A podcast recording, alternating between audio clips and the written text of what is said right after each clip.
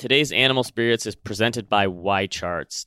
On today's show, we are going to talk about inflation, specifically some predictions from Wharton's Jeremy Siegel.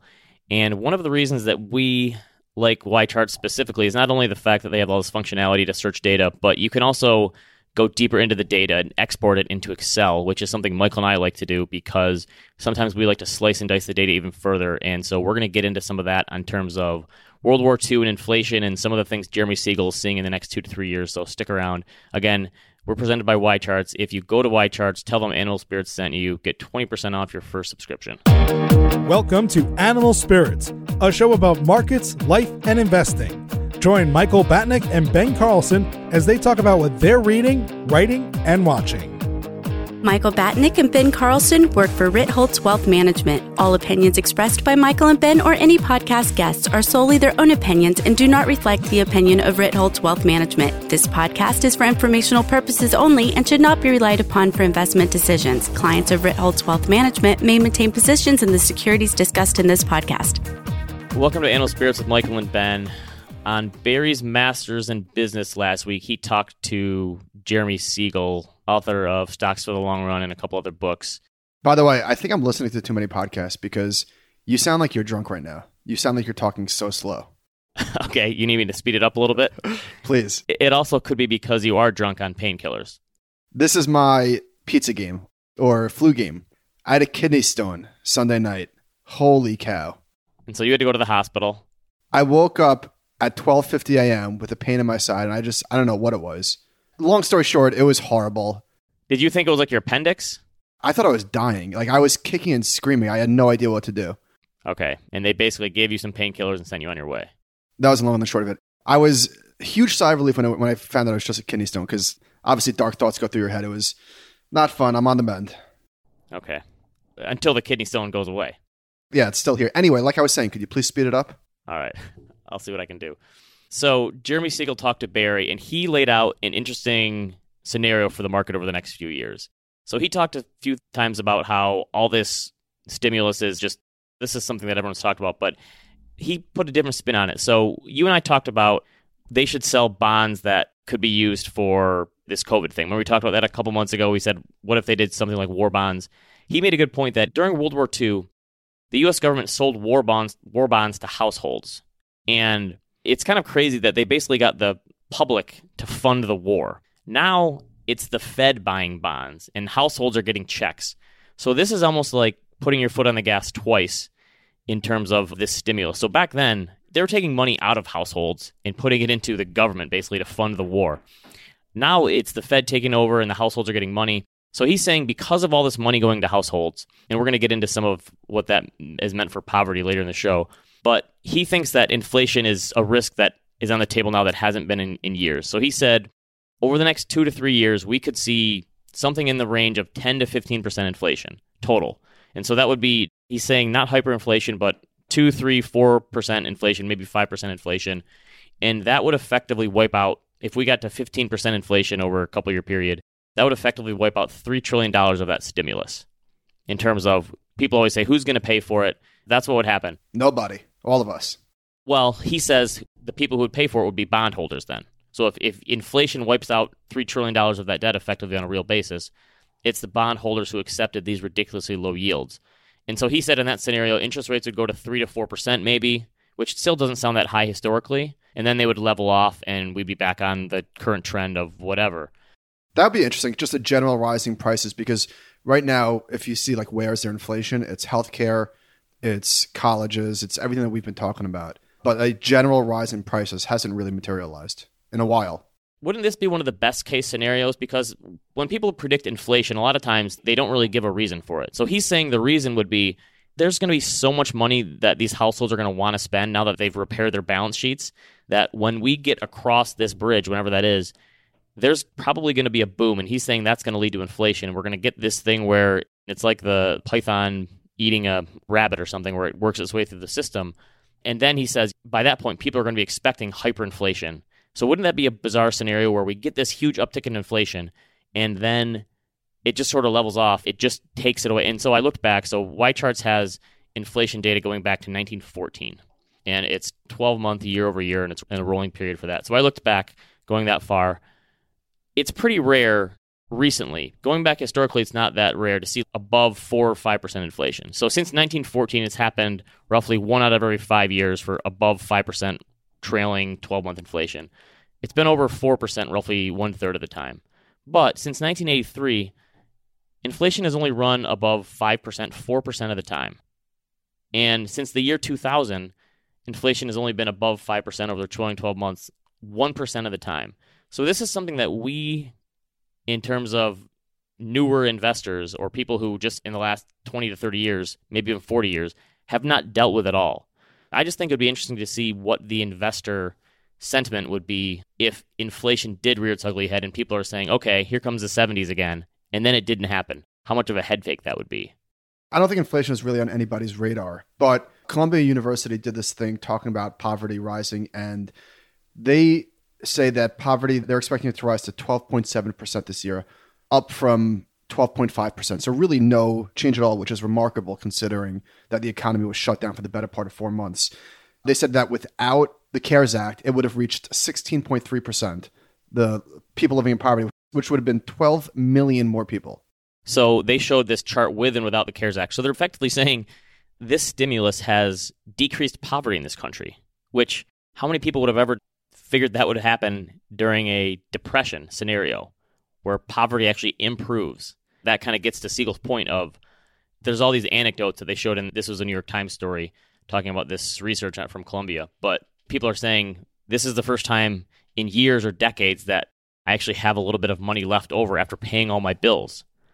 Now, I keep coming back to what is going to stop people from saying, okay, you've printed all this money, and let's say we do get like the Siegel thing where we have a little bit of inflation. And again, there's precedent. So here's the numbers after World War II, and I think that this is where Siegel probably gets his idea from is World War II. So inflation was running at 1.7% in 1946. By 1947, a year later, it hit 19%. Then by 1949, it was back under 1%. Wait, hang on. I have a question. From 46 to 47, it went from 1 to 19? Yes, in one year. So why did that happen? Because the war was over, people came home, and they were given all of this money to get their life started and spend money? Yeah, you had this big boom working from the war, of people coming back and spending. And yeah, then within two years, it was back under 1%. So you had this initial boom from the war in this pent up demand and spending, and then it went away. And I think that's kind of what he's framing his scenario on is we get this one time big jump in inflation and it brings you up a level and then it levels off. So the six hundred dollar stimulus relief, whatever you want to label it, is set to run out at the end of July, or yeah, does it go through the July? Okay, I think sometime in July. But doesn't this set up the scenario for this huge group of people who I don't know, call it the bottom twenty percent, say why can't you just do this for us all the time? And what's to stop a politician from running on that platform and saying, you know what, you're right. If we can help bring people out of poverty, and it doesn't lead to these nasty scenarios of hyperinflation or something, why wouldn't they do this? You could so see the other side going nuts. Oh, why sure. should we pay for this? Yes. You know? Yeah, of course. But I, in this grand experiment, we've seen things happen that people did not expect at all in a number of different areas. And I think that's one where people are going to say, all right, well, if this doesn't mean the end of the world with our debt, then let's do it. Like, why worry about the great grandkids when there's people suffering now? I guess is the point.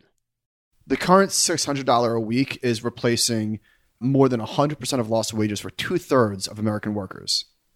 That's a lot. And so Republicans want to end this outright when it runs out, and Democrats want to extend it but reduce the benefit down to $400. So $400 this is kind of interesting this idea it would only be available when a state's unemployment rate exceeds 15% and it would phase out entirely after it falls below 7%. So there is some sort of end game in mind.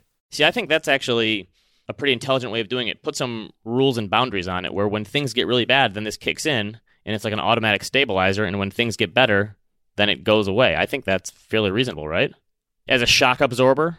You would say that people who are free market people would say this is not healthy. The more that you distort and intervene in markets, the worse off eventually you're going to be. And I don't know. This isn't markets, though. This is people. It is markets. The economy is the biggest market. Yeah, but I mean, the free market people, like, there's no such thing. People who have that idea just need to let it go because it doesn't exist.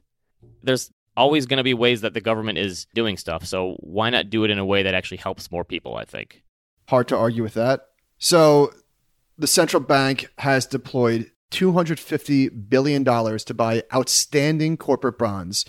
I don't know why they're buying outstanding bonds. I understand to buy bonds directly from the issuer to provide liquidity, which they are going to be doing that as well.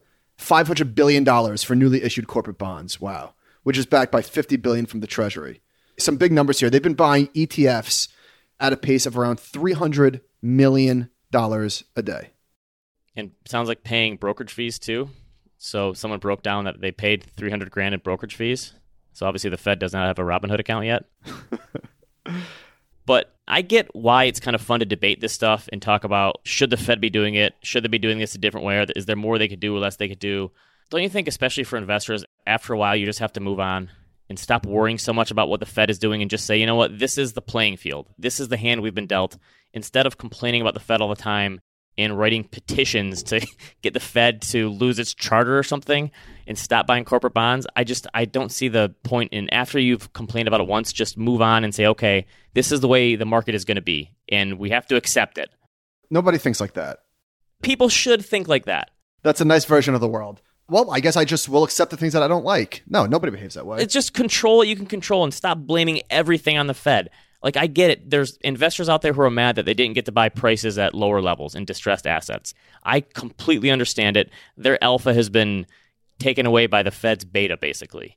But after a while, you have to move on and say, you know what? If this is going to be the way the markets are going to act because the Fed is a player, then I have to just accept it and invest with the understanding that the Fed is probably going to do this stuff from now on. Have you ever heard of behavioral economics? No. Please. People are not that rational. Okay, but for their clients and for their asset dollars, you'd think that it's not even more about rational, it's about self interest.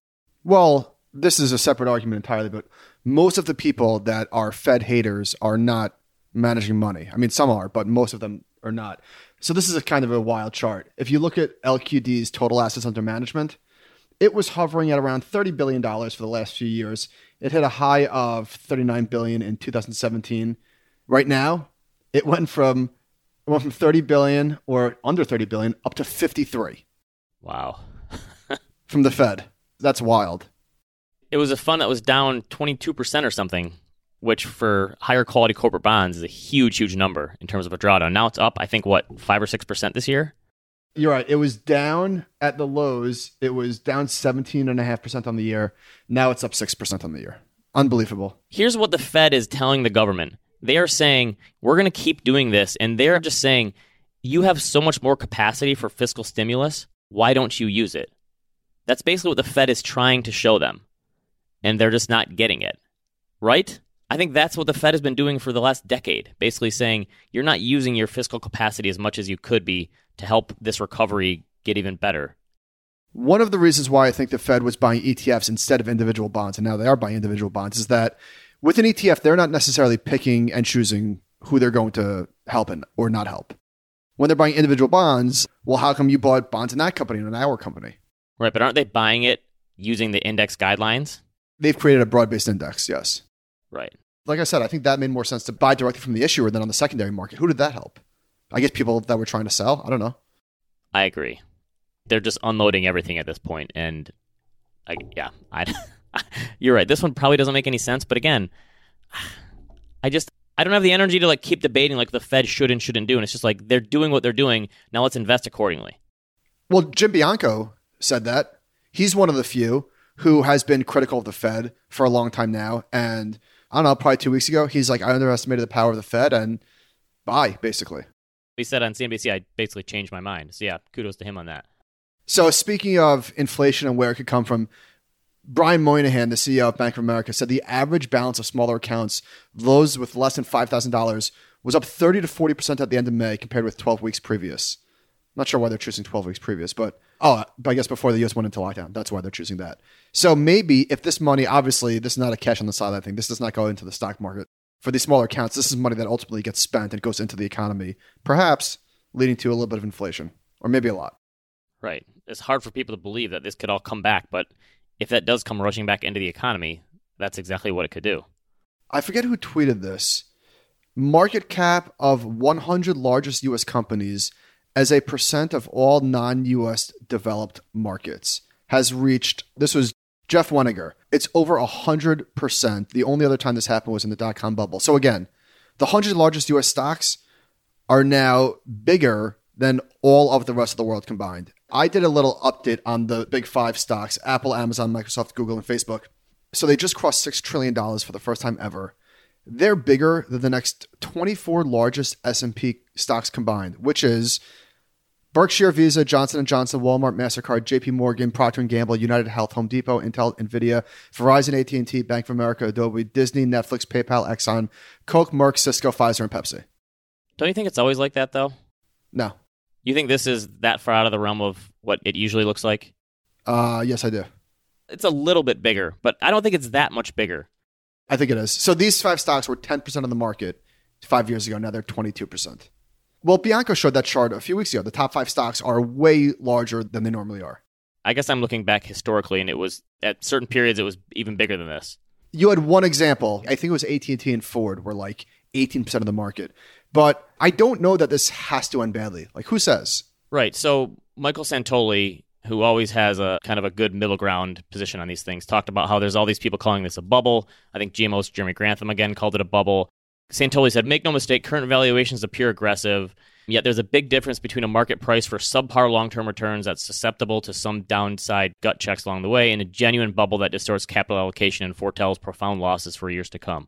I think that's the camp that I would fall in that yes, there's been some returns pulled forward and we're in a really tough position, but trying to say that this is the dot com bubble, I think does a disservice to the fact that these companies are so big and powerful and so And much profitable. yes, and so much better than they were before. Okay, here's some numbers. Grantham said, everyone can see and feel that this is different and can sense the bizarre nature of the market response. We are in the top 10% of historical price to earnings ratio for the S&P on prior earnings and simultaneously are in the worst 10% of economic situations. That's a really good quote. I think the easy hole to poke there is that this really horrible economic situation is temporary. Yes. Here's the thing. Let's say we somehow have a perfect handoff and we get the vaccine and things go back to normal.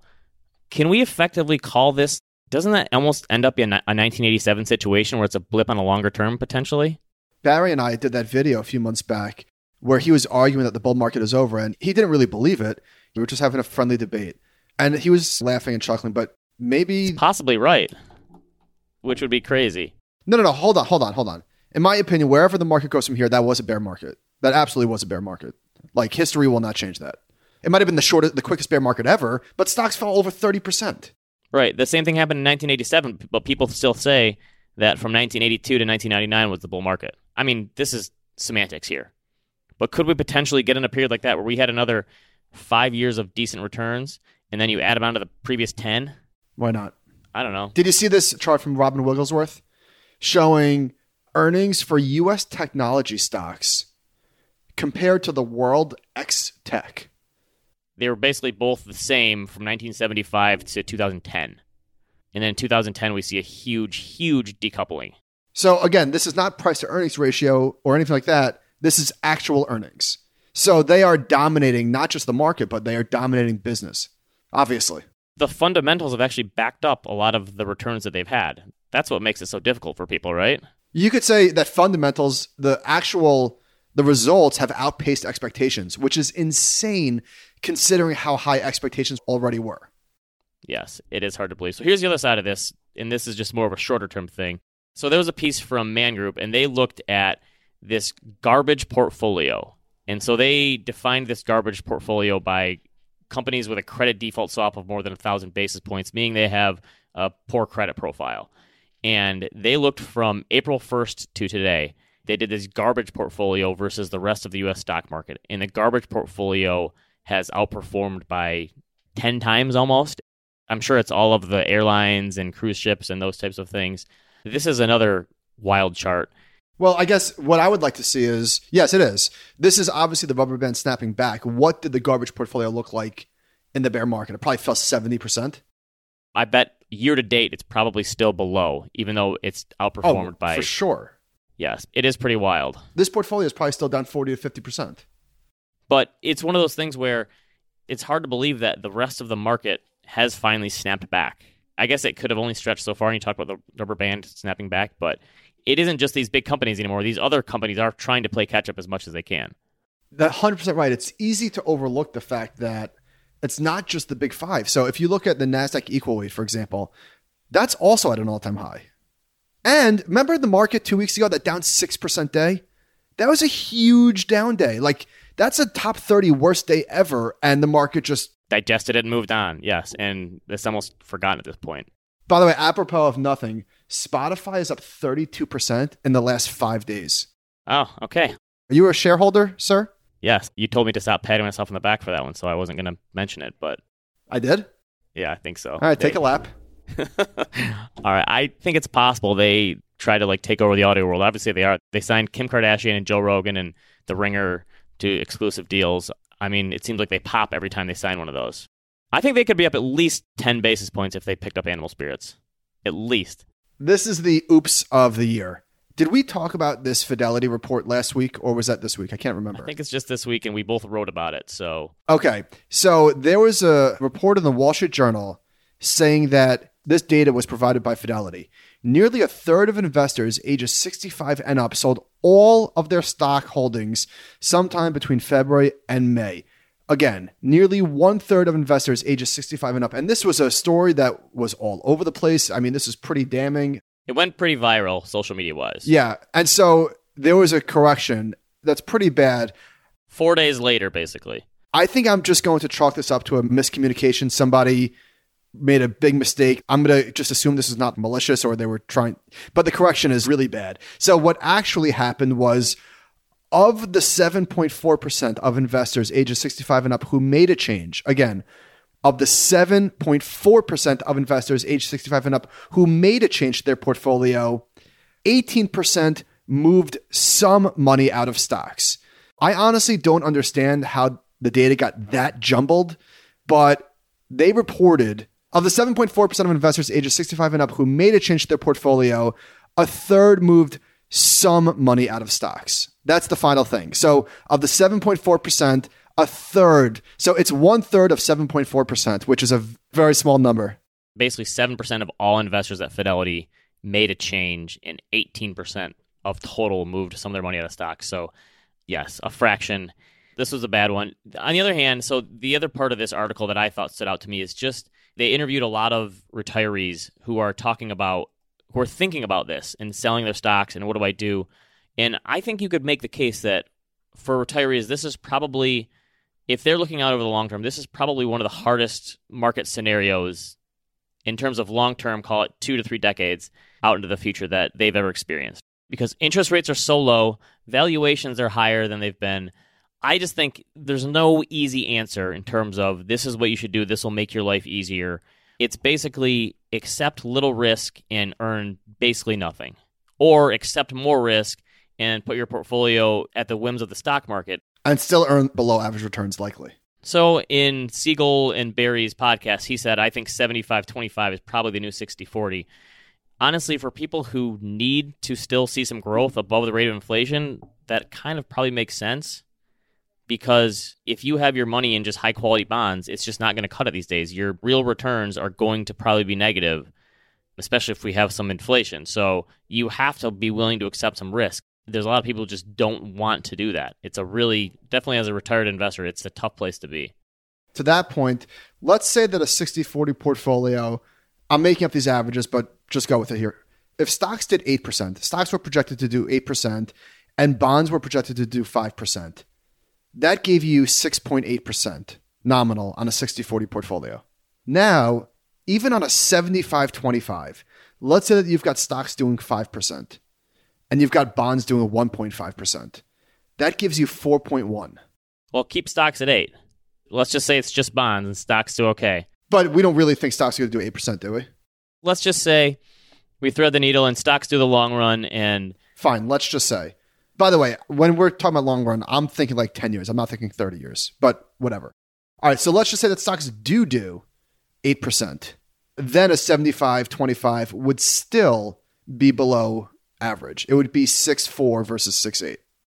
Okay. So again, you're pinning a lot of it on the stock market, which unfortunately, you don't have a lot of other choices at the moment.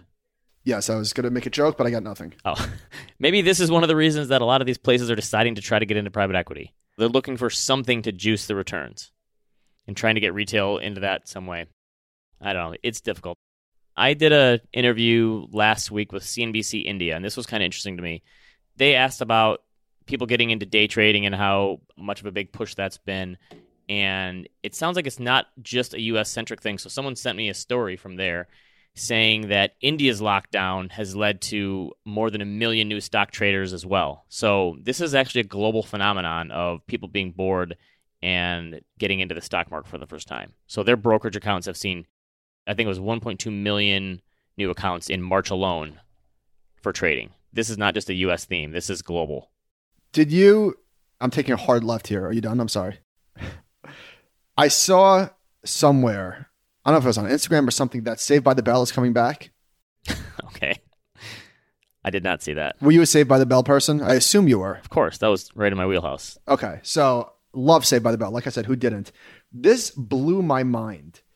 The show was on, it first aired in 1988 and it was off the air by 1992. Yes, but it lived on TBS for another 12 years or something, probably. Correct. But this is kind of interesting. So the first season was Good Morning Miss Bliss. I didn't realize that's what it was called. Did you? Yeah, and the original one had a bunch of different kids in it too. Like that guy Mikey and some other people. So there was four seasons, but here's the thing. There was like a bazillion episodes. There was 16, 18, 26 and 26 episodes. That's why it felt like it was on forever. And then there was a special Hawaiian style, obviously, with Kelly's uncle. And then the college years was 19 episodes. That was pretty bad. And then that weird wedding in Las Vegas. Okay. Eh, I watched the college years, not gonna lie. By the way, what are they going to do though? How are they going to do a Saved by the Bell? Like, I think I'm good on that. I don't need to watch that.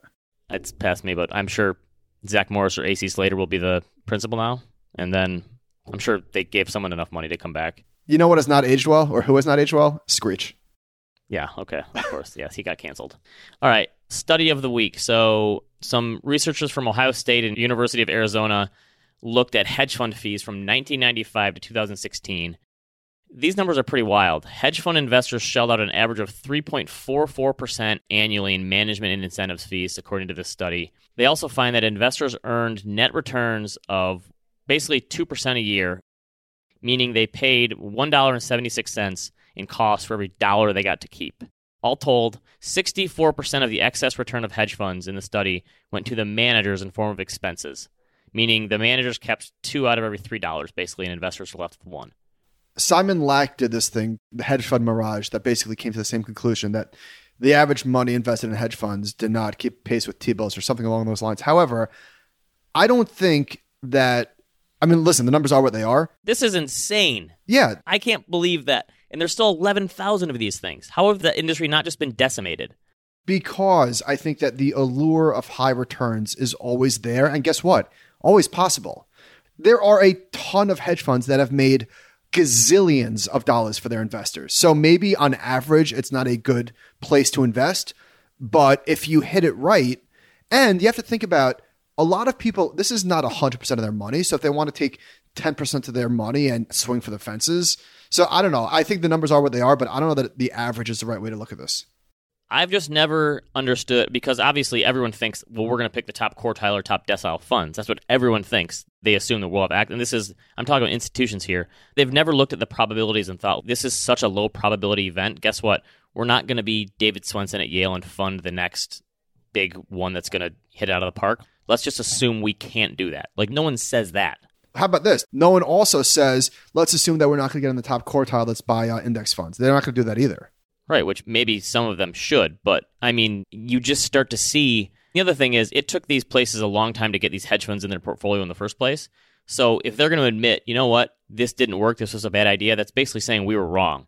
And people have a hard time doing that. So instead, they say, okay, the manager was wrong, let's pick a different one because there's 11,000 other ones. Next time, we'll find the right one. How can you bail on hedge funds now? Because they've sucked. Yeah, but I'm saying if you've been in one that hasn't done well, to bail now, given where the market is, that's a tough proposition. That's what people have been saying for the last 10 years, though. Correct. So it's really a philosophical thing of your principles and is this really something we want to be involved in? Obviously, plenty of them do. So Sam Ro and Myles Udland do this morning brief for Yahoo Finance, and there was some good stuff in here. They shared data from Nick Kolas, co-founder of DataTrek, which showed that every time historically that corporate profits declined to 5% of GDP, they had a V-shaped recovery. This is a good chart. So right now we're still way above. We're still way above average, but I thought this is a good one. But as the numbers come in, they're going to be much lower.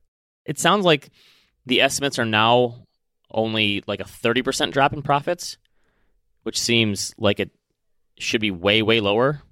I was expecting, I don't know, 70, 80% hidden profits from this when this started. Doesn't that seem logical in March? Some companies are going to be like that. Yeah, but I'm talking about the overall market. I think we've just had so many of the other companies step to the forefront and pick up the slack. It's pretty amazing. So, we've been talking for a few weeks or months now about how the real estate market is just being very resilient. And Bloomberg had a piece about suburban Jersey homes are headed for their biggest price increase since 2005. A lot of this is people moving out of the city, pushing up homes there. So all of these places right outside of New York City are seeing these huge jumps. And they say. I was way wrong on this. I didn't think that people were going to actually flee the city as quickly as they are and it sounds like it's on higher end homes too. They said contracts to buy homes priced at more than 2.5 million soared 69% from a year earlier. That increase came entirely from counties just beyond the city. So there are a lot of people who are just looking to get out. It's definitely happened. And obviously there's going to be some people who make this decision and it was rash and they didn't think it through, but it's certainly happening. It sounds like New York is one of the places that it's happening from. So there was another one that the US median home price is now up to 349.9, an all-time high it's up 3.2% year over year, 72% from the bottom in 2011. Another just crazy data point in the crisis. Oh, wow. Wait, home prices bottomed in 2011? That's interesting. I didn't know that. It took a while. It took a few years for home prices to continue to fall. I thought it might have even been 2012, but this is 2011. So, yeah. Maybe these people flee New York, hopefully it's a good thing where you'll have this another wave of young people coming in and maybe can get rents and housing for a little cheaper than they could have in the past. So there will be a natural buyer or renter waiting in the wings, I guess, and people who haven't been able to. I hope that would be the nice handoff, hopefully. Okay, so there was a story yesterday saying the city of Birmingham said that if Alabama football does not happen this fall, local businesses, hotels, restaurants, whatever, could lose out on $2 billion in the fall. Oh my gosh. That's Alabama? Yes. So that's got to be a giant, giant portion of that local economy, no? That's a college town. It's probably everything. Football is everything to them. But isn't this going to be the kind of thing where money is going to be driving so many of these decisions? Like the New York Times had this piece on is college screwed basically and they talked about how the health risks are so high and some of these places just don't know what they're going to do. Aren't so many of these colleges just going to have to just do it and say risks be damned because the money is just too great to pass up on? Do you think that's what a lot of the decisions are going to come down to? Yeah, I'm curious to see what happens in September. Here's a survey of the week 94% of school district superintendents representing the country's 13,000 school districts. That's a pretty good sample size, right? They say they aren't ready to announce when they'll reopen or resume in person instruction, according to a survey released by AASA. By the way, Ben had a twinkle in his eye when he said that sample size. But honestly, this one makes sense to me if you were a superintendent, would you be in a rush to make a definitive statement right now about school? Well, cases are on the rise, so who the heck knows? September is it might as well be seven years away. There's very little clarity into what's going to be. That's what I'm saying. What would be the point of putting it out there and then having to backtrack? Why not just say we have five different plans based on what the numbers are telling us, and we're going to implement based on what the data says and what the health officials say. I see no reason to stick your neck out right now if you don't have to. So, I mean, is it going to be August 1st by the time we learn about school. I mean, we're getting close, obviously. It's a couple months away, but I'm not holding my breath. Our governor says that we are going to see in class, they're expecting in class participation to happen. They haven't said what that means yet in terms of is it five days a week or three or two, but they're expecting in class. I noticed this recently. Haven't confirmed this, but when you return something on Amazon, which we do all the time, I feel like I'm always returning stuff because Robin buys a lot of stuff that we return. They issue like a gift card. They don't actually refund your account. Have you noticed that? Yeah, I guess they just put it towards my credit card and it acts as a credit. I don't even think they do that. It's like it shows up as like a gift card. I think you can choose. Oh. So anyway, I was thinking if that's the default setting, how much money does that give them? Has been lost. It's like the Starbucks gift cards that never get redeemed. yeah. I think you can choose. Uh, mine credits back to my credit card. Okay, I got to do that. Yeah. Listener questions. What do we got? All right. For an investor who is also saving to become a first time home buyer, what is your recommendation for capital that will eventually be needed to pay for their down payment, say one to three years for liquidity? Many people whom I speak with project a higher rate of inflation in the next three years. Is your current recommendation possibly different than what it would be for more normal times? So the uh, Hey, I wait a minute. Wait a minute. Earlier in the show, we were expecting inflation is not on a lot of people's radar. boom. This is Jeremy Siegel's granddaughter or something. So the idea is if you keep it in cash and there's this huge uptick in inflation and your money's not worth as much in three years, does that make sense to then put it in something riskier?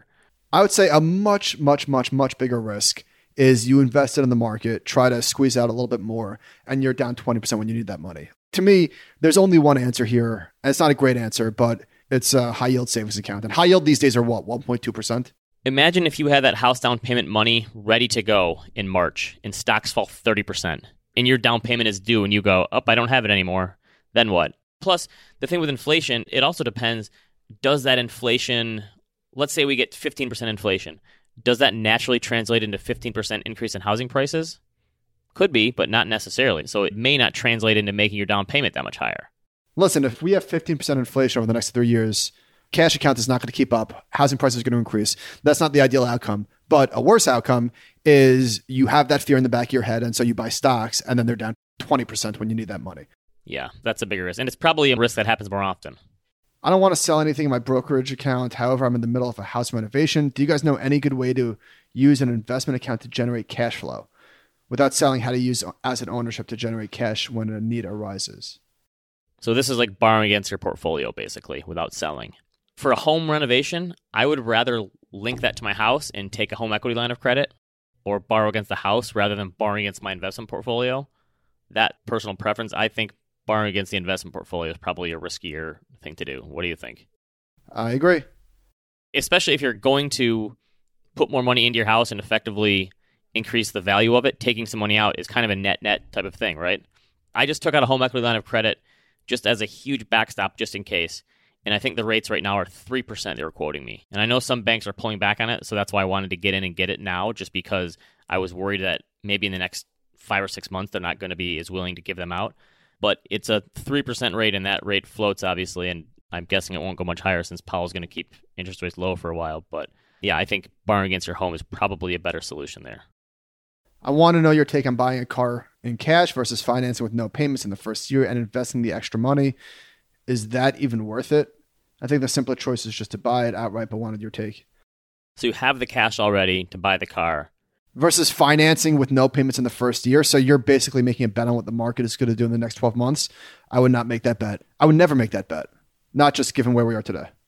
This is also a take on like what are your views on debt? Because you could say, I think a car loan right now is probably in the four to five percent range, something like that. So you're making that comparison to if you're taking out a whatever four or five year car loan. It really depends on how willing you are to accept some debt and make a car payment every month.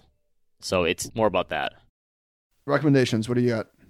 Okay, so I finished Bubble in the Sun. I'm going to double down on that one. Here's an interesting thing about that that it makes it different from today. So this was the 1920s, mid 1920s, huge real estate boom in Florida. When that thing blew up, it killed all the municipalities there. So their muni bonds were paying six or seven percent at the time. Seven out of every eight municipality in Florida defaulted on their bonds. And so you've heard of this guy Roger Babson before. He called the Great Depression, quote unquote, called it. One of the reasons that he said this is a bubble and it's going to burst is because he had his money in Florida muni bonds that defaulted.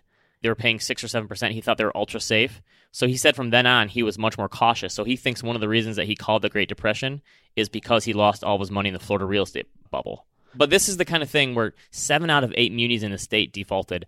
There's no way the Fed would ever let that happen today. That's like a difference between now and then in terms of back then there's your free markets. If you want to have your free markets, go to the 1920s and live through the Great Depression and the Florida real estate boom and bust, where the markets just do their own thing. Like that's the free markets that people yearn for.